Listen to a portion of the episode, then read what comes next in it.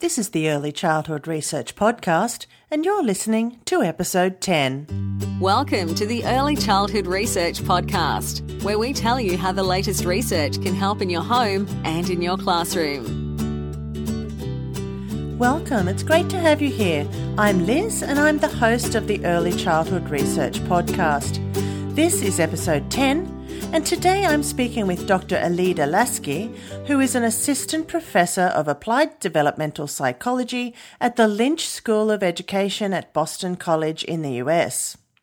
Elida's primary research focus is mathematics in early childhood, and she has published many papers and won many awards for her work, including being highlighted in the Wall Street Journal, Science Daily, and CBS Radio.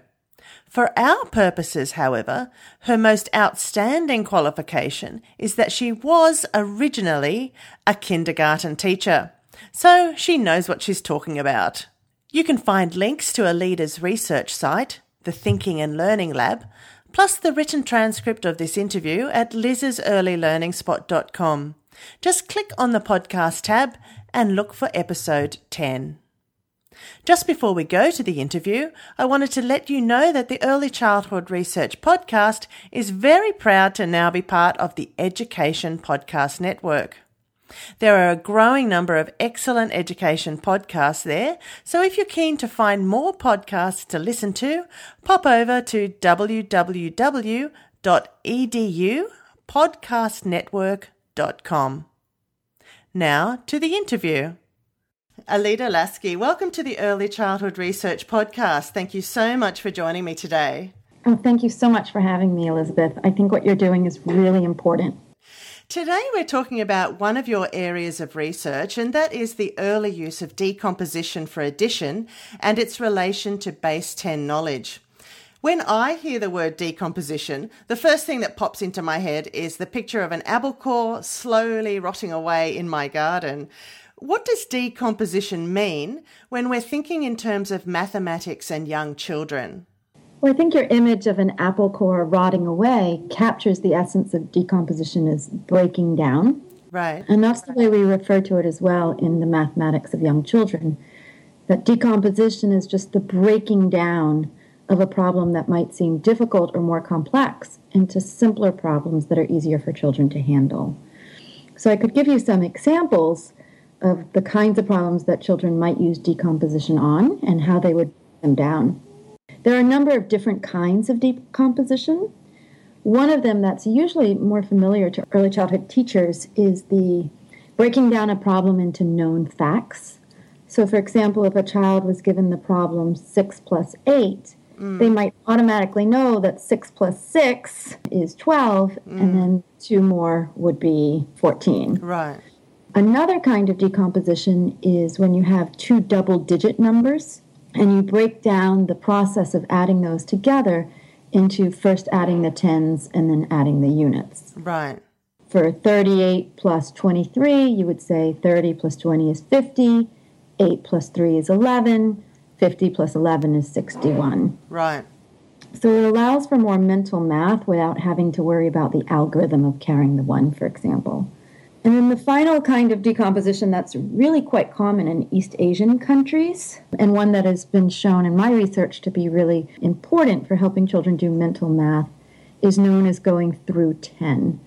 So that one would be, for example, if you had 24 plus 9, mm. and your goal is to break down the 9 to get to the next possible decade. Right.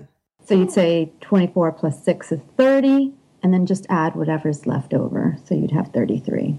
So the kids really have to have a good understanding of how those numbers all go together, don't they, to be able to do this? Yeah, they need to understand the difference between the tens digits and the ones digits and how those are composed to make a bigger number, which is the idea of base 10 structure.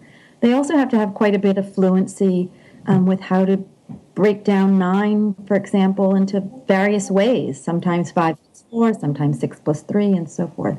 So that it just pops into their head when they see the problem. Right. And so if they know that they need to borrow six to make 2430, they don't have a lot of extra demands to figure out over from the nine.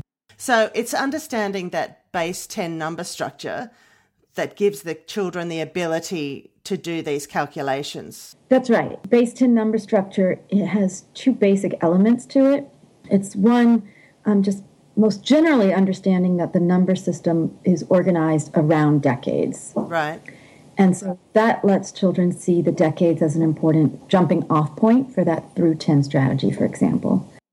The other aspect of base 10 is understanding how the place value notation of numbers reflects the recursive nature of the decade, so that in the four, the three actually represents 30 rather than just a three. So, if we're talking about children between the ages of three and five, what kind of activities can we do with them to encourage this familiarity? One thing that um, research suggests is important is counting much farther than early childhood teachers sometimes tend to. Right. That actually, for children to understand the recursive nature um, of the number system and the importance of the decades, mm. you have to count well beyond 10. Right. It's not until 30, for example, that you start seeing that it just starts over in 1 to 9 and then the decade word and then 1 to 9 and the decade right. word. So if they're only doing 1 to 10 or 1 to 20, they're not actually given the opportunity to see how that happens. Exactly. Another thing that can be really important with younger children is when you start labeling double digit numerals, to be quite careful about doing so in a way that doesn't lead to certain misconceptions. So, for example, sometimes a teacher or a parent might say, That's 12, it's a 1 and a 2. Right. But in fact, it's not a 1 and a 2, it's a 110 and 2 unit. Yeah. One of the very common mistakes that young children make when they're identifying double digit numbers is to think of it in a way we call as concatenation where they think 76, for example, is a 7 and a 6. Right, okay. And that's lacking the base 10 structure because they don't understand the 70 right. in that double digit numeral. Okay. And I think some of the ways we label numerals for children leads to those kinds of misconceptions, even though we don't intend to. Mm. I actually did a post on one of your previous papers, and it was to do with board games. Right. And the way that it's preferable to do 1 to 10, and then above that, you know, 11 to 20, and and so on. That's what you're really talking about, isn't it? Like a visual representation so the children can see that the 10, the 20, the 30, so they're building on each other. Exactly. So a, a, way the board game like Chutes and Ladders, I think, or it's sometimes known as Snakes and Ladders, is organized is it it snakes around. Yeah. Um, and what happens when it's organized in that way, we think, is that it doesn't highlight for children the relationship between numbers and the important role of decades and the recursive nature of decades. Right, because half the time they're going backwards. Exactly. and, you know, 14 ends up above six rather than above four. And so they don't see the building relationship. So we think one of the reasons that board game worked is because of the way the numerals were structured and that they could see that the further they got along, the more tens they the more decades they had passed mm. and so mm. All right, let's backtrack a bit because when we're talking about young children learning to add, being able to decompose numbers is not going to be our top priority. Firstly, we want them to be comfortable with basic numbers and counting. When children are shown, say, two small groups of glue sticks, they'll start pointing and counting from one and keep going until they've counted the last glue stick. In your paper, you call this the count all strategy. How effective is this strategy, and just how young can children be and still do it effectively? This is the very first strategy that children tend to use when confronted with addition or arithmetic. Children as young as two and a half, three mm. can execute the strategy depending on the size of the sets they're being asked to act. So a two and a half year old do, you know, two plus one. Right. Um, but it not be until they're four that they can accurately execute it for something like six plus. Problem with this strategy is twofold. Um, one, it can become very cumbersome mm. and labor intensive as the size of the addends or the sets gets larger. Right and second be really error prone. So if you're adding, mm. for example, 6 plus 14, mm. you're much more likely to make some sort of just accidental counting error yeah. using kinds of strategy. And then it's very frustrating because they have to go back to the beginning and start all over again. Exactly. Or they end up with the wrong amount that's just one off and they can't figure out where they went wrong. So then they go to the next step up, which is the count on strategy. And so instead of counting the first number in an equation, they'll start with that number and then add the second number by counting upwards from there. So, what ages do children use this strategy well? It depends on the socioeconomic level. Mm-hmm. In some recent research that um, just got accepted, so I didn't send it to you because it was just recently accepted. Mm. We found huge differences in children from upper class families relative to those from lower class families. Right. With some children being able to use this strategy quite well by the age of four, and then some six year olds still struggling with it. Yeah. There's actually a transition in this strategy where the first thing you have to do is just be able to hold one of the addends in your mind. Mm. So let's imagine the problem is 2 plus 5. You have to be able to hold 2 and then start counting from there mm. 3, 4, 5, 6, 7. So not only do you have to be able to hold one of the addends in your mind, but you also need to be able to enter the count string from somewhere other than 1. Right. And most children just practice rote counting, always start with 1. Right. So going back to your question of one of the things that we could do with preschoolers is invite them sometimes to start at three, right. to start counting at six. Yeah. That would help prepare them for the, using the count on strategy. Mm. The other thing um, is that children take a little bit of time to use the most efficient version of the count on strategy, mm. which is counting on from the largest addend. Right. so if it's two plus five, you don't actually want to start at two. No it's more efficient and less error prone to start at five and then only count two more. Mm. And to be able to do that, children need to be able to identify which is the larger number. They also need to conceptually understand that it doesn't matter in addition what order you go in. Right. As long as you're combining them. So there are a couple pieces that children have to understand before they can start executing the count on strategy well but it's also much more efficient mm. um, and so worth really mo- trying to move children towards. Mm. So after this, things get trickier, and the next step up is the retrieval strategy, which relies on children remembering learned facts. Just how important is it that kids can remember specific facts, and what are the most essential facts that we should be giving our kids plenty of opportunity to learn? Retrieval is actually incredibly important. There's a very large body of research that shows that the ability to quickly and accurately retrieve arithmetic facts not only matters in early arithmetic, but plays a really important role later on in, say, third, fourth grades as mm. children start doing more complex computation. Because what happens is that we can only hold so much in our mind at once. Mm. So if we're adding two double digit numbers or two triple digit numbers, if we're having to solve every column yeah. and think really hard about that, we lose track of where we are in the right. overall computation. Yeah. It's also really important for being able to execute decomposition that we were talking about, mm. which is a much more efficient mental strategy when you're faced with doing arithmetic in your head. Mm. So, the most important arithmetic facts to ask children to start learning are the sums within 10. Right. Because that's usually the way that they start breaking down problems in order to be able to execute a decomposition strategy. Right. So, you're talking about number bonds. So, 2 and 8? Correct, right. So, if the teacher says the number 6, then all the kids can shout 4. That's what you're talking about, right? Number bonds to 10? Correct. We call them here in America fact families. Oh, okay. fact families. Yeah. yeah. Yeah. Basically, all the different ways that you could decompose 10, all the, the addition problems that would lead to a sum of 10. Okay. And so then you're also saying that for the other numbers, so for 9, for example, you're saying that if the kids know that they can do it 5 and 4 or they can do 3 and 3 and 3, that that's really going to help them a lot as well. Correct. It's going to help them a lot to be able to just think quickly about being able to use mental strategies, but also to be more accurate in complex arithmetic because they're thinking about less, which means they're attending to more. Yeah.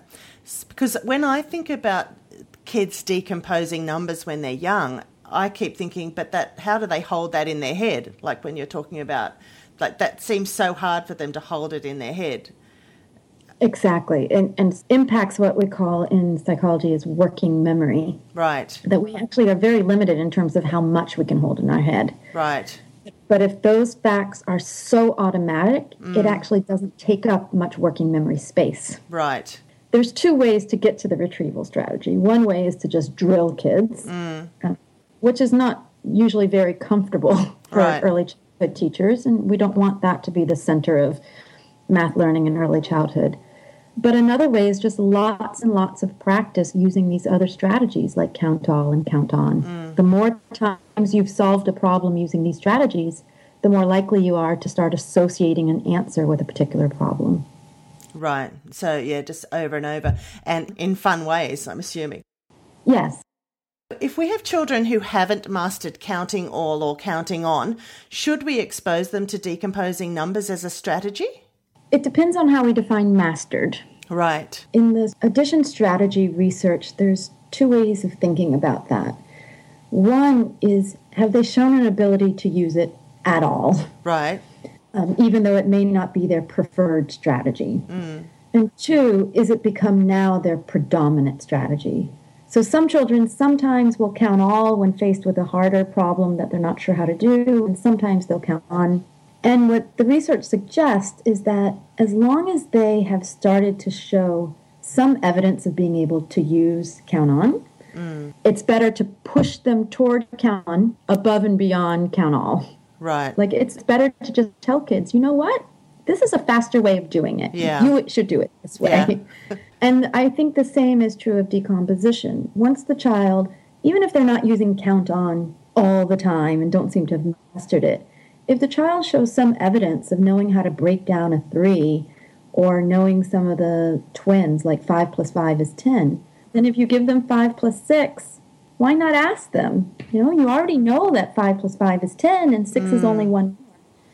So I think the research suggests it's worth inviting them to use it and even sometimes encouraging them to use the most efficient strategy as opposed to just always giving them the freedom to choose when we're teaching children math, should we be teaching them the strategies that gets them to the right answer the most often? Or should we be asking them to chill out and not get stressed a lot of children get very stressed about getting the right answer right? So they don't want to try a new strategy because of that. So should we be telling our kids to chill out and it doesn't matter if you don't get the answer right all the time let's have a go at this new strategy? I think so you know, to, to, the one extent, you know, math is about being exact, mm. um, and it's important that they learn to arrive at, at correct answers. Mm. But there was a really interesting study done by Bob Siegler where he looked at the kinds of strategies children do who have different confidence thresholds, he called them. Right. And there are some children who are risk takers, and they'll yes. always try a really efficient strategy, but they'll never get to the right answer. Right. and there's some children who are have low thresholds for risk. Right. And they always use count all, the most cumbersome strategy. Right. But they'll always get it right. Right. And I think what's important in early childhood is, is trying to help children see a balance there mm. uh, of choosing which strategy is most likely to lead to a pretty good answer, if not the right answer, mm. but also to do so in a way that's efficient. And sometimes that means asking them to work outside their comfort zone, take a little risk. Right. Uh, but start getting familiar with that strategy. Yeah. So for a lot of kids in their learning, of course, it, it is their personalities that we're dealing with as well, isn't it? It's not, you know, people think you're just teaching kids facts, but children are also different and they have different beliefs about themselves and they have different, you know, worries and concerns. So as a teacher, we have to approach each child differently sometimes to get you know psych them into using a, a different strategy. Absolutely. And i think um, you know with my work with children there's some children who will react very well to just being told mm. look this strategy's faster. Do it this yeah, way now. Right. Um, and other children who don't seem to be willing to take that direction. Mm. and what what has shown to work for them are what we call challenge problems. Mm. And it's counterintuitive, but if you have a child, for example, who's confronted with five plus four and six plus three and continues to use count all. Right. Part of it might be because they don't see any benefit to just counting on. Count Right. all is pretty effective. Yep. But then if you offer them a problem that's like six plus 18, Right. all of a sudden it's it may you might think it seems counterintuitive because you might think they're still struggling with six plus three Right. working on that slowly why would i offer them a much bigger problem Right. but it seems to sort of let that light switch go off in terms Mm. of oh there are some problems where this count all or count on Yeah. isn't going to work out or is going to take me a really long time and then they understand the benefit of some of the strategies we're trying to teach them In Australia and most of the rest of the world, our children use the metric system, which means they're dealing with base 10 consistently, whether they're talking about numbers or talking about weight or distance or cooking measurements and so forth. Do you feel that the continued use of US customary units such as feet and inches and pints and quarts puts your kids at a disadvantage? And why or why not? Oh goodness, it's a whole political can of worms. I would say, at least not in early childhood, because most early childhood children aren't working with those sorts of units. I think it could potentially put them at a disadvantage in terms of opportunities to practice these skills Yeah. and to see other contexts in which the base 10 system is at, at play. But we don't see in the research, when we look at cross national studies, mm. Any significant differences between you know the US and say Germany Right. countries where there's a difference only in the metric system that they're using Right. Okay, so the kids get it in the end. they do It just seems to me they've got it gives them more to learn. Yeah, it might make them be more cognitively flexible right oh, right, of course, just like being bilingual. So, what are your top three suggestions to early childhood teachers related to teaching math effectively to young children? My very first suggestion would be not to underestimate young children. I think they're capable of far more than we thought even 10, 15 years ago. Yeah. Um, I'm, I don't mean to push them necessarily in a way that's uncomfortable, but not to uh, underestimate them. For example, even just 10 years ago in the United States, the standards for preschool and kindergarten were only to count within 10 to 15. And- And we know children are capable of thinking about and working with much larger numbers than that. Right. My other suggestion would be to not hold religiously to the idea of the progression from concrete to abstract. Okay. Too often we think we have to start with concrete mm. materials and only introduce concepts with concrete. Um, and the research suggests actually that children can simultaneously be thinking about concrete and abstract, depending Yeah. on the size of the number. Right. and that sometimes we persist in the use of concrete for too long and it actually becomes a hindrance for children. You say we're holding them back. Is that what you're saying? Yeah, e- either because they aren't developing these mental strategies because they don't need to bond when they have objects in front of them, so there's no impetus, or that they're also not sort of challenging themselves to start forming a mental representation of the number, which we know is really important. Okay. And so I'm not saying that using manipulatives and concrete materials in preschools isn't important. In mm. fact, I believe it is. Yeah. Yes, my suggestion would just be to think carefully about when you can also push children towards mental or transition from mental to abstract or concrete to abstract faster than we might be accustomed to. So it goes back to what you were saying before. Sometimes we are underestimating what our children can do. Yes, that's right. And then my third suggestion would be to not be afraid to sometimes just tell kids things. that it's, it's not necessary always for them to discover everything on their own. Yeah. Yeah. Um, I, I agree with that. Like I was saying before, that, you know, it doesn't make any sense that six plus seven would be eight. That just doesn't make any sense. Think mm. about it. yeah. Or, you know, you're doing it a really slow way. Here's a faster way. Yeah. Sometimes children need these little influxes of information in order Yeah. to stop spinning their wheels and to move forward. Yeah. Explicit teaching. Exactly. Yeah. Right. Yeah, I agree with that. Because sometimes if you're waiting for children to discover it, some children will discover it a lot earlier than others, and it puts the others at a disadvantage because they're just busy thinking about the cake they're going to have for afternoon tea. They're not really thinking about the mathematics. So just give them some explicit teaching and let them go on their way. That's right. And there's a whole lot of research with older children too that shows that we were talking about working memory a while back. Right. That in fact, sometimes the discovery process actually interferes with learning because thinking about all the different things that you could be possibly Ah. try or attempt or keep actually puts a lot of load on working memory. Yeah, that's a good point. So your resources are spent on a lot of irrelevant ideas. The children's resources, I mean, not the teachers. Yes. yeah, I understand. There, there are a lot of different philosophies of teaching, aren't there? And so, depending on how we expect our children to learn, it really can change a lot what they actually do learn and how quickly they progress and how much fun they have while they're doing it.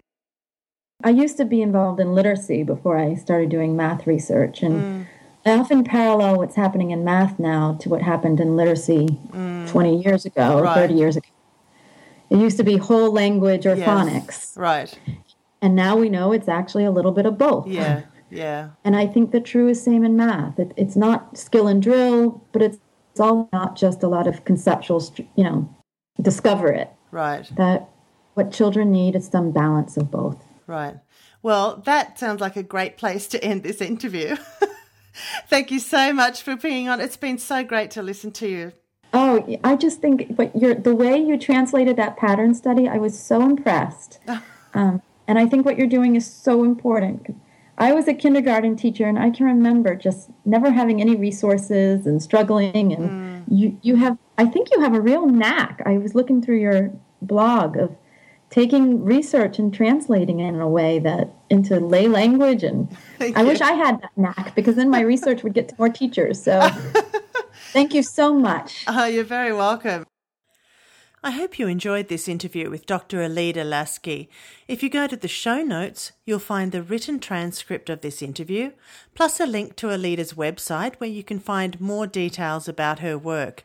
Just pop over to liz's.earlylearningspot.com, click on the podcast tab, and look for episode 10. If you enjoyed this episode, it would help us out if you went to iTunes to submit a rating and review. I mentioned earlier that the Early Childhood Research Podcast has joined the Education Podcast Network. While this podcast is the only one specifically aimed at early childhood, there are plenty that cross over that you might like to check out. I was listening to episode 33 of the Cult of Pedagogy podcast the other day that I really enjoyed called Five Powerful Ways to Save Time as a Teacher. If you want some time saving ideas, you might like to check that out. Thank you for joining me to learn a little more about early childhood research, and I wish you happy teaching and learning. Thanks for listening to the Early Childhood Research Podcast at www.liz's.earlylearningspot.com.